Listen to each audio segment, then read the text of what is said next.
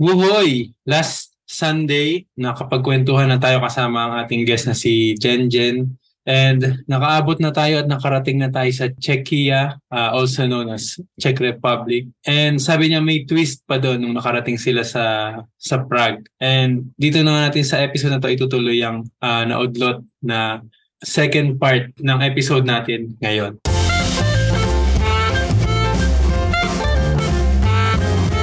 Welcome to the Why Podcast. Ang episode natin ngayon ay Adulting Abroad 4. Let's check out Czechia Part 2.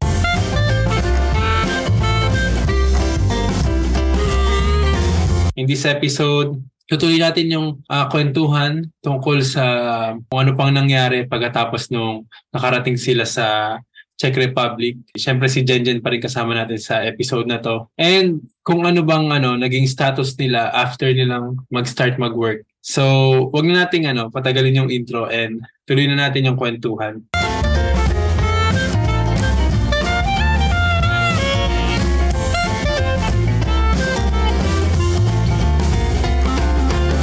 The Buhay Podcast Season 2 is available on Spotify, Apple Podcasts, Podcast Index, Google Podcasts, Amazon Music, and YouTube.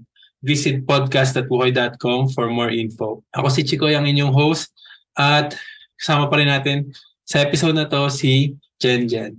Bago natin simulan yung episode, magsagot muna tayo ng isang buhay tanong lang question mula sa ating mga anonymous listeners. And this time, at sagutin natin ay from Miss Wednesday. Sabi ni Miss Wednesday, Do you consider yourself attractive? Yes.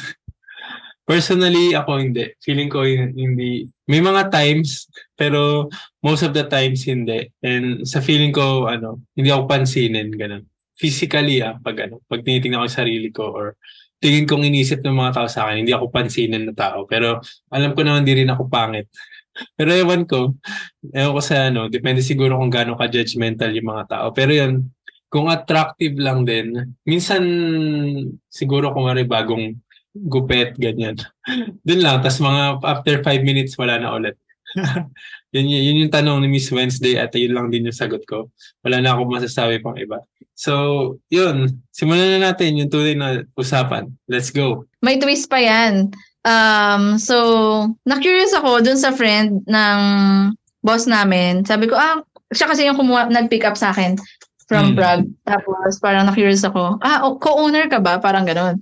Sabi hmm. niya, hindi daw. So, hini-help lang daw niya yung friend niya kasi yung friend niya, pag may problema siya sa work, parang doon siya umuwi sa, parang nakabase kasi siya sa Prague. Tapos, hmm. pag umuwi siya, may problema siya, uwi siya dito sa Nobibor para mag-release ng stress sa office, ganyan. Tapos ngayon, ang akala ng friend niya is free. Free kumuha ng tao sa Philippines. Like wala kang babayarang agency, parang kailangan mo lang is ticket, ganon. Uh-oh. So, uh, to make the story short, siya yung muna nagbayad. Parang yung siguro friend. 100, yung friend muna ang nagbayad Uh-oh. sa agency. So, parang 150,000, parang 300,000 para sa aming dalawa ni Lloyd eh. So, mm. half muna binayaran. Tapos, ngayon, nung paparating na kami, nagku- ayaw na pala nila kaming kunin. Ayaw na nila kaming papuntahin. Oo. Oh, oh. Kasi parang, ay, magbabayad ba talaga kami ng ganong kalaking pera? Parang ganon. Mm-hmm. So ngayon, itong friend niya, dahil sobrang bait niya talaga. Tapos nung time kasi na nag-waiting kami ng visa and all, naging super friends kaming dalawa. Kasi ina-update namin siya ng mga life nangyayari sa buhay habang nasa, nag, may COVID, ganyan. And then nung time pa na nasa Pinas kami, nag-send siya ng money sa amin para like 20,000 pang help daw. Sabi ko, ha, bakit? Sabi ko, may work naman ako. Sabi ko, nag-work ako. Sabi ko, uh sabi, hindi kasi si Lloyd, wala siyang work na dapat nag-work na siya ngayon. So, nag-send sila ng, ng money. Siya ng money. Sabi ko, sobrang bait naman itong tao na to.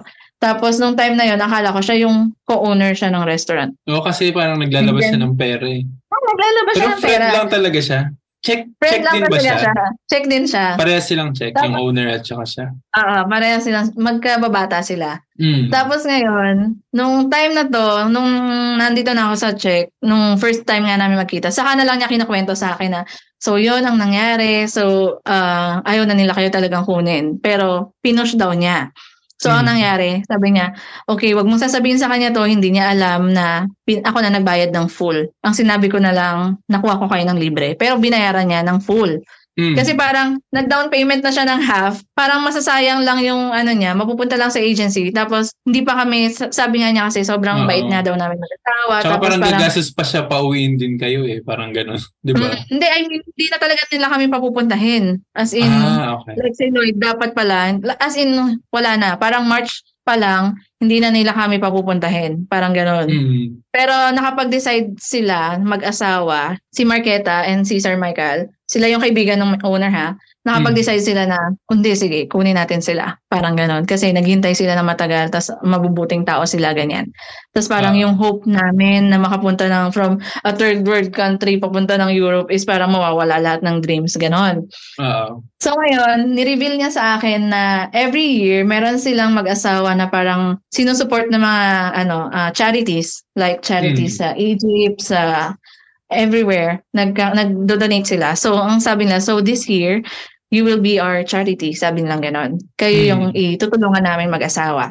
So ngayon, kaya nila kami nakuha. So siya yung nag ano, sabi niya, wag mo sabihin sa sa kay doon sa friend niya, kay Ana na ano ha, yung ganitong storya. Malalaman na lang nila after siguro, sabi niya ganon.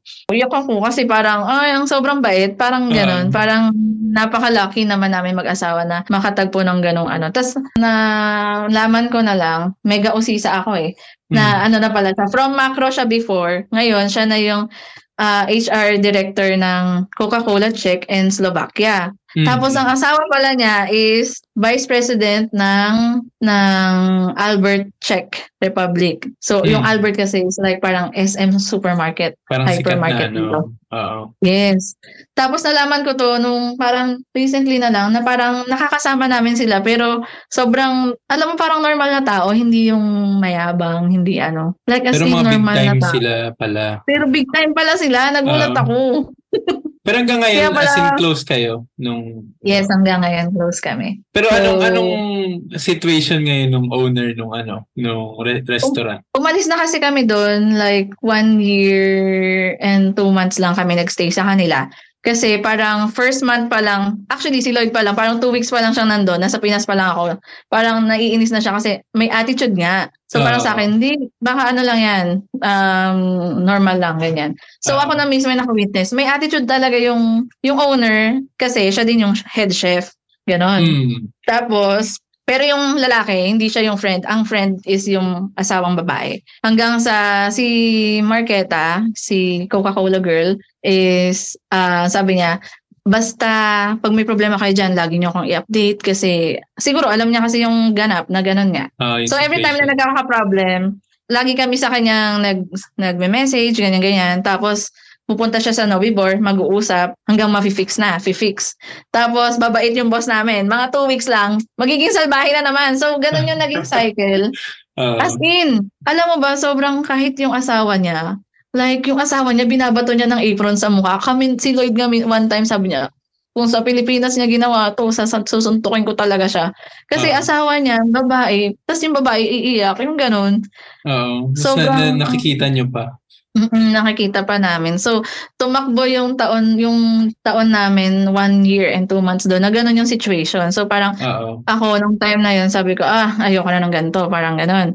Parang hindi ako happy. So, naghingi ako ng permission kay Marqueta na yung si Coca-Cola girl na, na total, ikaw yung nagdala sa amin dito. Sa'yo ako magpapaalam. Kung okay sa'yo, na a- alisan namin yung friend mo, aalis kami. So, she said yes, finally. Kasi Mm. nung una, parang, sige, fix, fix, fix muna kasi baka nasa adjustment period, ganyan.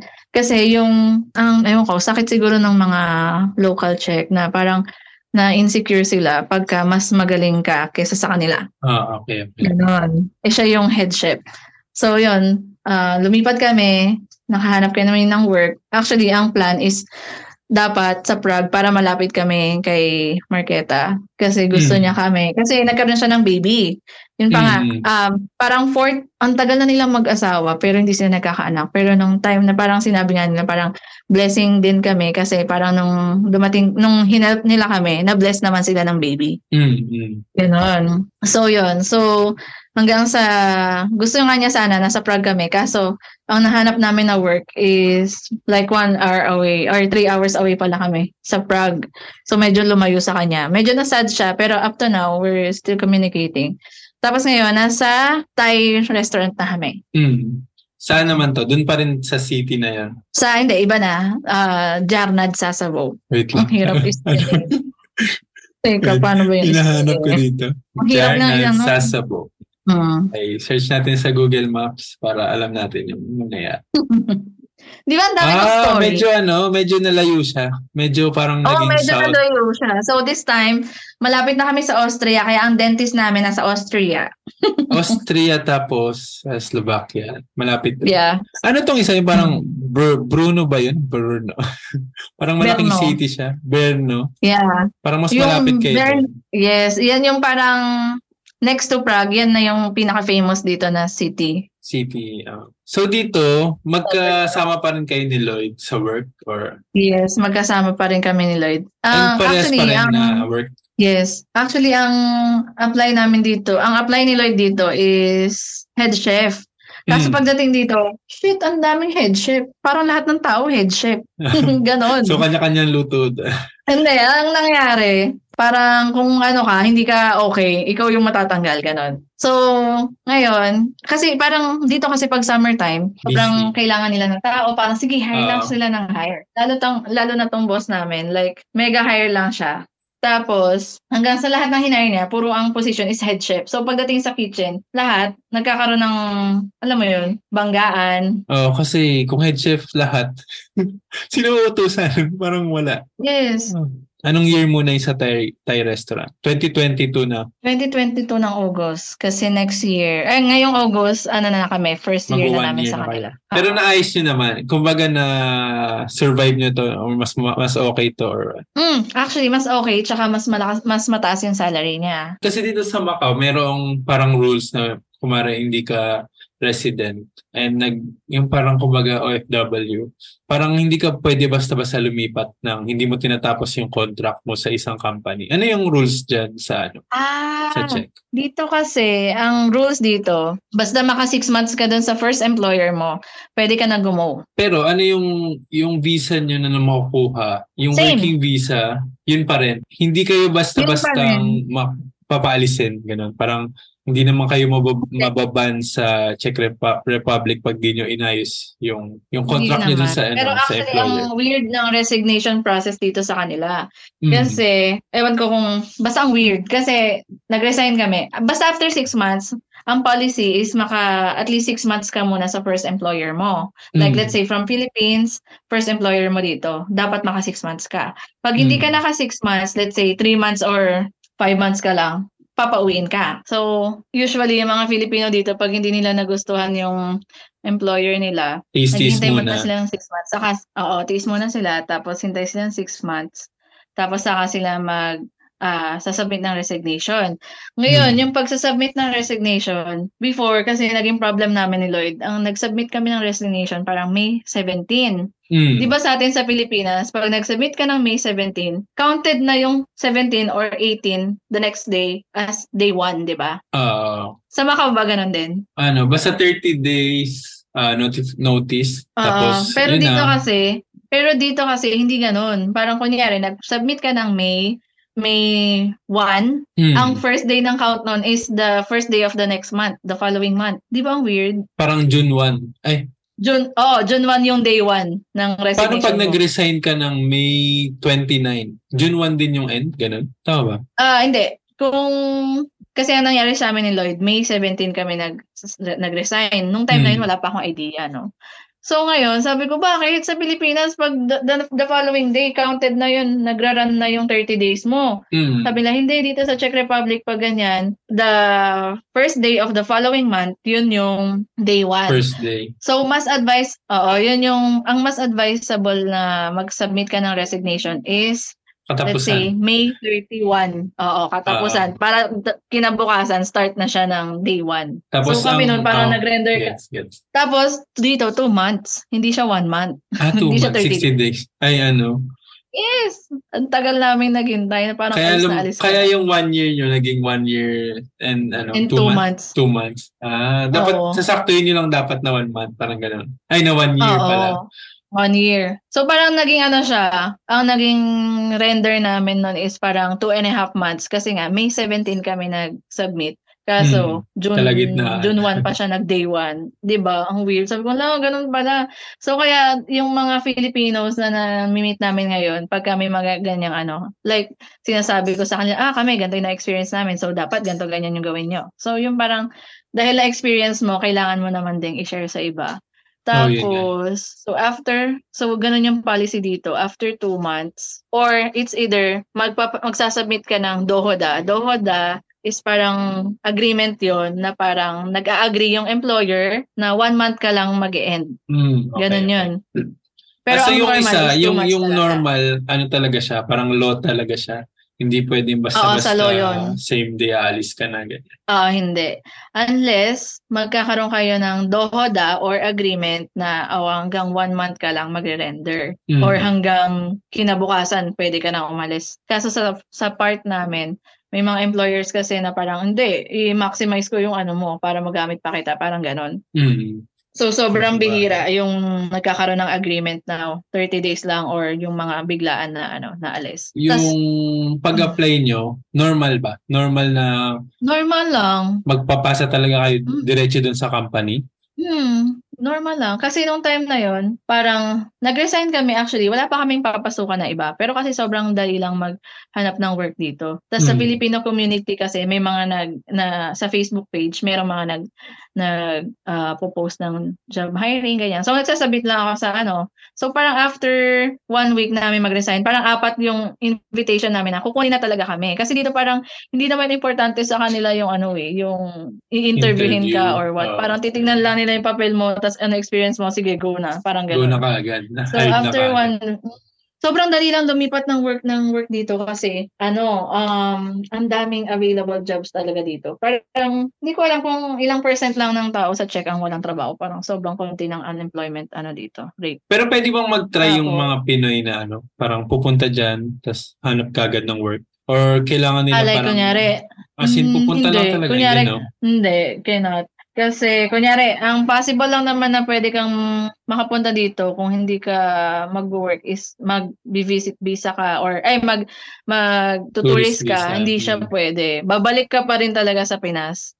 Pero ngayon kasi, ang dami ng, sa Pinas kasi sobrang hirap ng kumuha ngayon. So, yung mga nasa Taiwan ngayon, na mga Filipino, ah, from Taiwan, dumidiretso na sila from Philippines. Doon na pinaprocess kasi mas mabilis yung process sa Taiwan and Singapore, parang mga ganyan. O kaya, kaya yung mga nag-work dyan, parang galing muna sila sa Taiwan, ganun. Mm-mm. Sobrang bihira ngayon yung mga galing ng Pilipinas kasi ang daming cheche boreche sa Pinas. Kung meron man, sobrang tagal din kasi talaga ng process. Kaso ang problema sa Taiwan. pagdadaanan din nila yung, yung nangyari sa inyo. Minus yung Oo, COVID. ngayon kasi ang yes. Ngayon kasi ang policy na is raffle na. Ang nangyayari, kunyari, si agency, kunyari, si company sa Czech, kukuha sa Philippines, mag-hire sila ng agency. Si agency, isasubmit na yung mga pangalan ng mga na possible, ano, possible na, kunyari, kailangan niya ng 50 na tao. Mm. Nakapag-interview na siya ng 50 na, ng, ng tao Mm. meron siyang 100. Lahat ng 100 i- na possible niyang makuha, isasubmit niya yan sa embassy for raffle draw. Kasi ira-raffle. So, sino yung mabunot? Yun yung suswertein. Siya yung ipaprocess. Ganon. yun. So, mas okay Mm. na parang didaan mo na lang sa sa ibang bansa mo. Parang ganun. Oo. Kaya yung iba, like, hindi muna sila uwi. Hindi sila uwi ng Pinas para magpa-process. Doon na sila like sa Taiwan, sa Singapore, sa Dubai. Kasi mas Mm. mabilis yung process. Tapos once nakapag-start ka na dyan ng work, parang mas nagdumadali na yung ano, yung process. Nagtatry ba kayo na ano, ng, ng residency, ganun? Um, after five years pa ng stay dito, saka ka pwede ma- ah, entitled makakuha ng, makapag-apply ng residency. Provided na ah, may five years ka sa criteria, naka five years stay ka na, tapos mapasa mo yung A2 language exam. Mm. Yun, tapos saka ka mag-apply for permanent residency na usually na-approve naman siya basta naka five years ka at saka sanay ka ng, ah, nakapa, nakapasa ka doon sa A, A2 language exam nila. Mabilis So, lang. so kailangan mag, matutong mag-check. Mm. Ma- madali ba? Madali ba yung language? Mahirap. Sobra. Like, Pero within five years, kahapon. tingin mo kaya. hindi ko alam. sample Pero parang sample. kailangan ko. Kasi tulad kahapon, nakakatawa. Kasi yung, alam mo yun, yung pagka meron ka lang maling mabigkas, iba na yung meaning. Mm. Sabi nung waitress kahapon, ano daw yung soup tomorrow, tum- ay, sabi, ah, ano daw yung soup tomorrow? Sabi ko, ah, coach ka fuleb ka. Ah, very proud pa yung lola mo. Coach ka Mm. fuleb ka. sabi ng waitress, Jenny, now I'm afraid. Sabi niya ganun. ano ba yung meaning Coach na ka is cat. Cat pala yun. Ah. Pero ano dapat yung Kasi, soup? ano siya, in, ah, ren- lentil soup. Ah, So, okay, okay. So magagawin mong pusa. ano pala dapat siya? Chot, ano ba ganito pala siya? Choch ka. Ah. Hindi pala coach ka, choch ka. Ano ba yun? Mag, magkatunog lang naman ah. Oo, Oh, nag-iba lang ng, parang nagka-H lang yung isang ano. De, actually, yung, Oo. yung spelling nga nung bansa dyan, ang hirap basahin, check.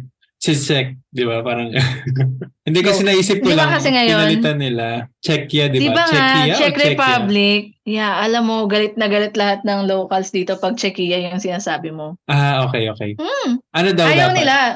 This is uh, Czech Republic, it's not Czechia. Gaganon sila. Pero sino bang nag... Ayaw nila. Di ba bansa din nila yung nagpalit nung ano?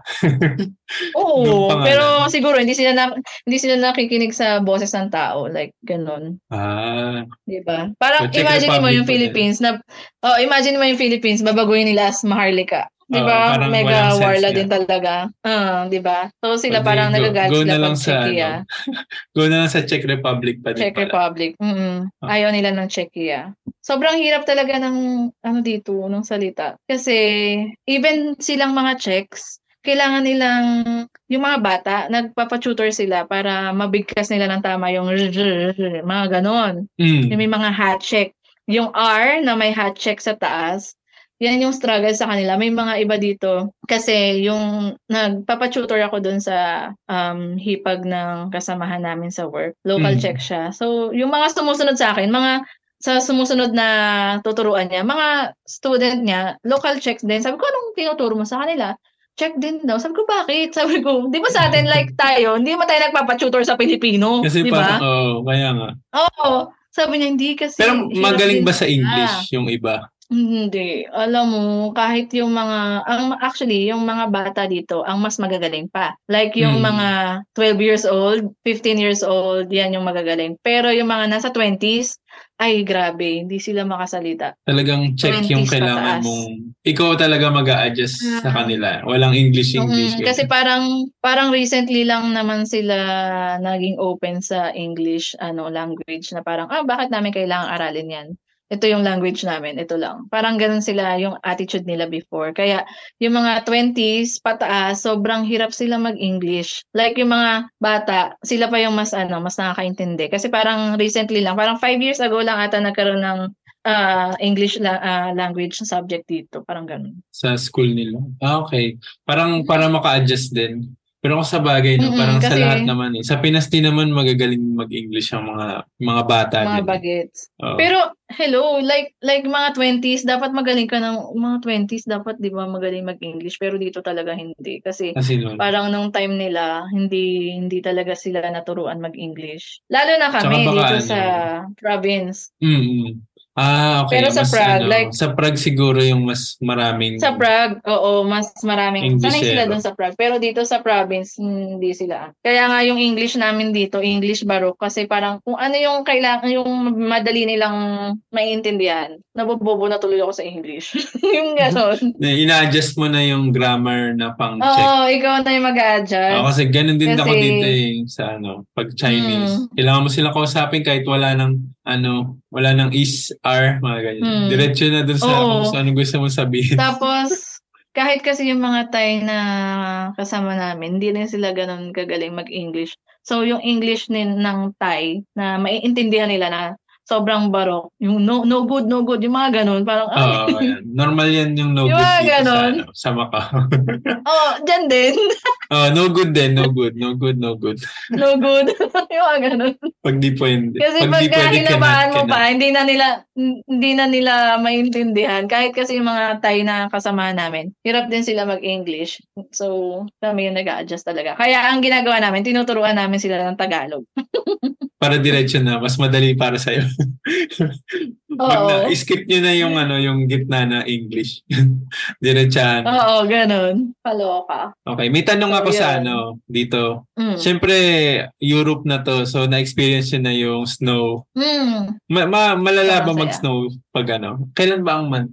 Winter, December pa din. December, January. Um, usually nagsisimula last week ng November. Pagka maaga, mga second week ng November, meron na. Mm. Pero as in So, snow, tas hanggang snow ano yan? snow yun. Mm-mm. Pero minsan, pag November, mag-snow ng mga ilang beses lang. Tapos yung pinakamalala, pa December na hanggang Feb. December hanggang February. Pero syempre, araw-araw ka paling maliligo, no? Mm. Like, Pero ano yun, talaga pwede pag ka lumabas maliligo. kayo, mahirap. Mahirap yung, or yung snow dyan parang kaya pa rin naman, nakakapag-work pa din kayo. Hindi siya katulad normal. sa hindi katulad sa Canada na sobrang sobrang lala. Dito naman kasi nasa gitna kasi kami, so hindi pa siya sobrang lala. Mm. Pero yung nag negative 10, tapos sobrang kapal ng snow minsan, mahirapan ka maglakad, yung ganun. Pero mas malala kasi sa Canada eh. Sa Canada minsan parang O kasi ano sobrang eh, north umaabot na yun. hanggang Mm-mm. Pero dito, carry pa naman. Negative 10. Parang pinaka ano ko is negative 15. Pero kasi sa ibang part, parang, like dito sa check ha, hanggang negative 15 siguro. Hindi kami nagde-negative 20, pata negative 30. Hindi naman ganun. Carry pa naman. Pero ang Pero ano, para ang sa mga damit, matatanda. damit nyo kailangan makapal.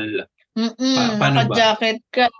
Ang damit mo, actually, dati kasi, dun sa work namin, yung, yung bahay namin nasa taas lang, tapos sa baba yung work. So ngayon, talagang ngayong winter na to, nag-prepare ako ng ano, ng, meron kang, mer- naka-leggings ka sa loob, tapos Mm. meron kang special suit talaga na pants pang ano, pang, yung parang pang ski, gano'n. Parang pag Ah. naglalakad ako, hindi ko na naman yung ano. Tapos, naka, sa- naka-jacket ka ng, naka, ang tawag doon?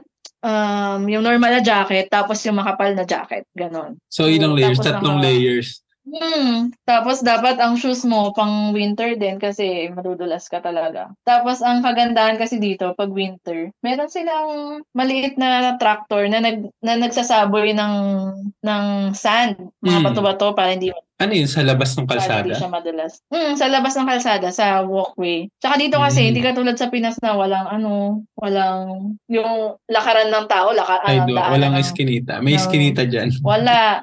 Tsaka lahat ano, yung parang may pedestrian, Mm. sa, pati yung pedestrian, nilalagyan yun ng ano, ng, ng sinasabuyan yan tuwing umaga ng Pero ano yung pansamantala lang yan? Hindi, para lang hindi madulas. Ganyan.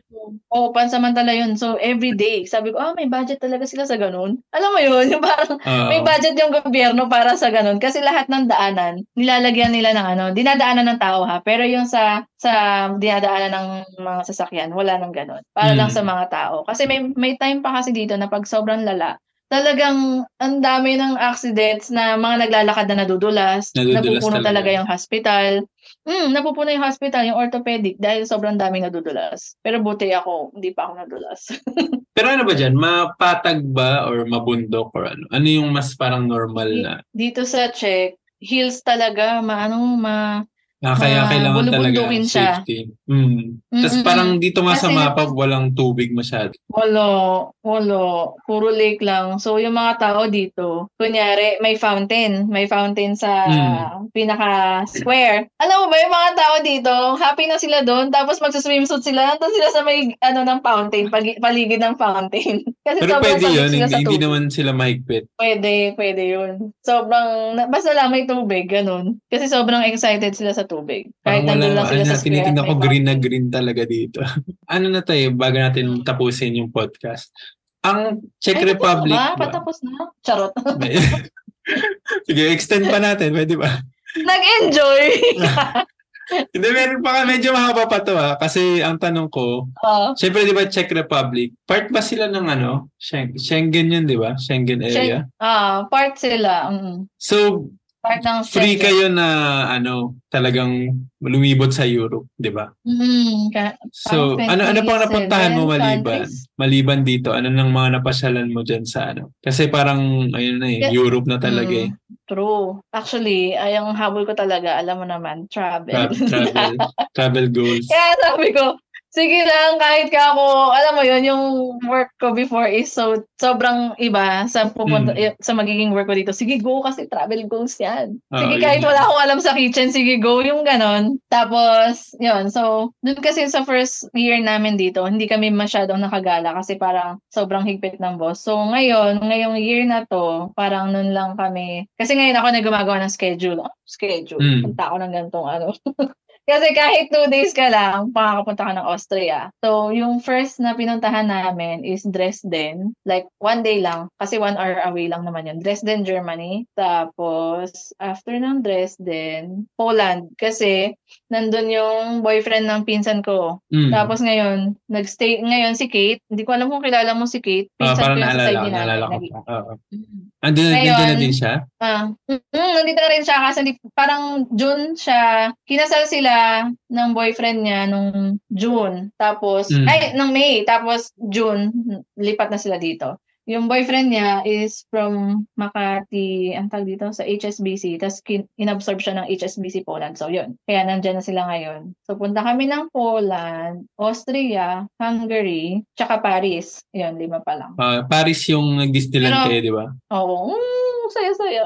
Pero nag Ganun. nag-airport nag eh, nag-airport. Nag-aeroplano na kayo dito nung nag-Paris kayo. Ang, oo, sa Paris, actually sa Paris, pwede siyang by bus. Kaso, ang haba ng oras, like 12 hours. Eh, limited lang yung, 4 days lang yung leave mo. Parang kakainin pa ng travel. So, lipad na lang. Tsaka ang mura lang naman ng ticket. Para ka lang pumunta ng Manila, Cebu, ganun. Ah, as in ano, parang domestic flight. Mm. Ang dami din kasing parang mga seat sale dito. So, basta magbubook ka lang ng ano, ng, ng sobrang maaga. Maaga. Tapos, the rest, Poland, Dresden, Hungary, and Austria, by train lang. Sobrang Mabilis yung train nila. pamasahe. Parang sa train Mm, pa nga lang, yeah. parang nakakapasyal ka ni kasi yung view, di ba? Oo, kasi ang gaganda ng view. Sobrang, hindi naman, hindi siya bullet train kasi. Mabilis, pero yung hindi naman kasi siya bullet train. Pero normal, ganun. Nakaka- Like from here pa to- ng ano, scenery. Mm-mm. From here to Austria, 3 hours lang. Tapos sa Hungary, 4 hours lang. Sa Poland kasi no nag-bus kami, so 8 hours siya. Mabilis lang. Kaya nakaka-happy Nice, kasi ano, parang isang tumbling mo lang nandun ka na sa isang, ah, sa ibang bansa. Pa-dentist nga ako, di ba, sa Austria pa. Oo. First time ko narinig yan yung lumipat ng ibang bansa para sa dentist. True. Kasi actually, yan yung isang problem dito sa Czech Republic. Sobrang Mm. konti ng mga dentist nila. Sobrang konti. Like, even yung mga locals, parang hirap silang magpasked kasi parang yung, kunya, di ba sa atin sa dentist, parang kahit mag-walk-in ka, i-accept ka ng dentist eh. Oo. Di ba sa Pinas ganon? Pero dito, Sa ano, parang nagpapabook ka na, pinaka mabilis mong mabubook is 3 months. three months. Ganon kalala. Mm. So, so Kasi parang Austria si dentist, kunyari, mm, yung sa Austria kasi, may Pinay lang kami na nakilala na ka-work namin dito. Bagong dating lang yung ka-work namin dito. Tapos yung tita niya is dentist sa Austria. So, mm, Gora sa Austria, libre, ganun. Mm. Tsaka, Filipino pa. Oo, mas Nakalibre madali. pa. Ba't libre? Oo, free na kasi mabait si tita. Tita-tita. Ah. Let's go. Di ba? Connections, Ah. connections. Ganon. Yun yung ano yung pag magaling sana, yun, networking. True! Dito kasi actually, pagka nasa ibang bansa ka, dapat magaling kang makisama para Mm. i- 'di ba? Pumunta kami dito mag-asawa, wal- dalawa lang kami, wala kaming kilalang kahit sino. Pero ngayon, kahit saan kami pumunta, marami kaming kilala. Kasi dapat polite ka, dapat generous ka, magaling ka makisama dapat. Mm. Last question na lang. Sige. Ito, medyo personal to, kaya be ready. ano tawag dito? So, Oh! ang Mm. para sa'yo, ano ba, mag, mag for, for good ba kayo dyan? Or, yun lang, yun yung tanong. Or uwi. Or For good or uuwi uwi. din kayo, uuwi din kayo ano in the near future or parang gusto mong mag, maka ano diyan, yung parang try na Stay. uh, magstay ganun. Mm. Actually, ang iniisip namin ni Lloyd, magandang mag-raise ng kids dito eh, ng mga Mm. bata. Kasi iba talaga yung level ng ed- education dito, yung talagang high standard talaga. Mm. So parang kami, sige, as long as kayang, like, hopefully makasecure ng PR, no, ng permanent residency. Mas gusto namin magstay dito. Tapos, bakasyon ka sa Pinas, or alam mo yun, pagka stable, na, pag nakagraduate na yung anak mo dito, sige, tara na sa Pinas, bahala ka na dyan, anak, ganon. Iniwan Kasi yung anak actually, sa ano. maganda yung, iniwanan yung anak na punta ng Pinas. Ah. Kasi, at the end of the day naman kasi, at the end of everything, uuwi at uuwi pa rin naman tayo sa Pinas, di ba? True, true, true. Oo. So for me, 'di ba, ikaw anong plan mo? Like kasi ako gusto ko, sige hangga't kaya dito kasi maganda talaga dito. Iba yung standard ng living dito. Yung ang cost of living dito sa Czech Republic is sobrang mura lang Mm. compare sa ibang EU countries. So dito, even yung mga sobrang waitress dito, ang sasakyan tatlo. Ganon. Parang, oo, ganon kaya affordable yung ano dito. Tsaka parang even tagahugas lang namin. Pero yung mga, yung bahay niya ang ganda. Yung ganon. In Yung- ma-afford nyo, pati parang- yung rent. Nagre-rent kayo, di ba? Even, actually, free yung ano namin, free yung house namin dito ngayon. Mm. Pero affordable pa rin naman kung gusto mong bumukod. Like yung, di ba, pag may is, mako-compare mo sa Philippines, like yung mga waitress sa Pilipinas, parang, di ba, sobrang struggle ng mga buhay nila. Pero yung mga waitress dito, tatlo yung sasakyan. Tapos ang bubongga pa. Yung mga ganon. Kasi Yeah. kaya mo talagang i-afford. At saka dito, parang walang mayaman, walang mahirap. Dito ha. Parang yun Basta, yung nakikita ano, ko. Walang mayaman, walang mahirap. Tsaka yung yung story mo pa lang na parang ayaw nila na na parang isa-smuggle ka nila sa bansa nila. Na parang Mm-mm, ibig sabihin maganda nga talaga yung yung status ng bansa na Oo, parang maganda. pa, kahit OFW ka, meron kang parang safety, tsaka secure Mm. yung ano mo, yung pagtatrabaho mo diyan. Yun, yun- Yes, at saka in fairness, mataas ang tingin nila sa mga Asians dito. Hindi Mm. sila unlike sa US na parang may discrimination, ganyan. Dito hindi. Like pag na pag nakita nila kami, "Oh, anong ano ka? Saang anong bansa ka? Philippines." "Ah, really? Filipinos?" Ganyan ganyan. Sobrang never pa kami naka-experience ng ah, parang mga racist dito. mm. Never So pa. sobrang welcome, Pe- welcoming mm. sila. Sobra. Actually, ang Czech Republic, parang five years ago lang sila nag-open sa mga foreign workers. So, nung mga una, ang, ang impression talaga ng mga tao is like, ah ng mga foreign foreign workers is parang suplado, ganyan. Kasi nga, hindi sila makakommunicate. Hindi sila sanay mag-English. Mm. Pero recently, dahil dumadami na yung mga tao, parang pag bina- dito kasi ang weird pa dito, like, di ba sa atin, every morning, hindi mo naman babatiin yung nakas- nakasalubong mo ng magandang umaga. Dito, Oo. talagang babati sila ng dobri din. So, ikaw, ga- ganun ka rin, dobri din. May mga iba na hindi nag-reply, pero hindi sumasagot. Pero nakakatuwa na most of them, sila pa yung nauuna na magbati. Ganun. And even pag lalabas ka ng bus, bababa ka na ng bus, kailangan mong magpaalam sa driver. Like, Nasned, ano, gaganon ka sa driver. Oo, Bakit sa bus ba sa atin, magpapaalam ka ba sa driver? so, ganon. Yeah. Ma, parang nakikita mo yung may, may manner talaga yung mga tao at saka sobrang discipline. So, parang going back dun sa question, gusto ko magstay ng longer hanggat kaya. Especially Mm. kung may may kids ka na, maganda talaga. At saka free yung education. Parang magbabayad ka lang ng 800 kuruns or 1,500 sa pera natin. Tapos libre na yung meals ng anak mo. Yun lang yung babayaran mo monthly. Parang Mm. 1,500 monthly, libre na lahat, lahat, lahat. Saya. So, for me, I will I want to stay longer hanggat kaya. Try ko, try ko ano. Kasi parang Oo. wala pa ako napapasyalan. Kahit pasyal-pasyal Oo, lang. pasyal kayo dito. Actually, kung gusto mong pumunta ng Europe, dito talaga may enjoy mo kasi sobrang yung yung mga taga Paris na Mm. OFW and even mga foreigners, ay mga mga tourists, Mm. dito sila pupunta sa Prague para mamili, mag-shopping kasi nandito yung pinaka mga mura. Oo, parang like super ano, mura. divisoria ng ano, Europe, Mm. ganun. Yes, kahit mga LV, Prada, dito sila namimili, hindi sa Paris kasi dito yung mura. Mm, nice. saka mura yung mga food. And let's say, kunyari ikaw, you want to apply here. Tapos naka, sa una, mahirap talagang pumasok. Pero pag Mm. nakapasok ka na, like ikaw, ikaw muna. After six months, pwede mo nang kunin yung asawa mo. Oo, parang Mm. ano, attach, yung pag nag attach yung ano. Yeah, family family reunification yung tinatawag nila doon. So, kasi dito kasi um parang masyado silang family oriented na pwede mong kunin after six months yung asawa mo. And then after that, yun ang ina-advise kasi nila, after six months, kunin mo yung asawa mo. And then, para together, makapag-work kayo, makapag-ipon ng funds. Kasi parang may target funds para makuha mo yung Mm. mga anak mo. Parang ganon. Ah, so, So, parang yun. unti-unti, pero six months. Ayos din, no? Pwede mo na kunin asawa mo six months. Tapos kung let's say, after a year or after ilang months lang, may funds na kayo para parang isang head ng, per head ng kid, dapat parang meron kang 50,000 kurun or 100,000 lang sa pera natin Mm, para makuha mo sila. nice. Ganon, ganon kadali. So, yan yung ano, yung mga advice dun sa mga nakikinig dito sa podcast. Kung may bala Oo. kayong mag-Europe, baka sa Czech Republic Yes. yung ano, yung yung good na starting point. Yes. Actually, lagi Yeah. kong sinasabi, like, ang daming mga OFW sa Hungary, sa Poland, and even Austria na lumilipat dito. Kasi yung mura nga kasi, tsaka yung cost of living dito is mas malaki yung salary nga. Mm-mm. Dahil dyan, dito na natin i-end yung podcast. Meron ka pa bang ano? Meron pa ba? Meron pa bang ma- Sana baka humaba pa, no? ang daming story. Okay. Mula sa pagbagsak ng sa puno ng mangga. Oo. Mula doon sa puno ng mangga, nakarating ka ng At- ano, ng Czech Republic.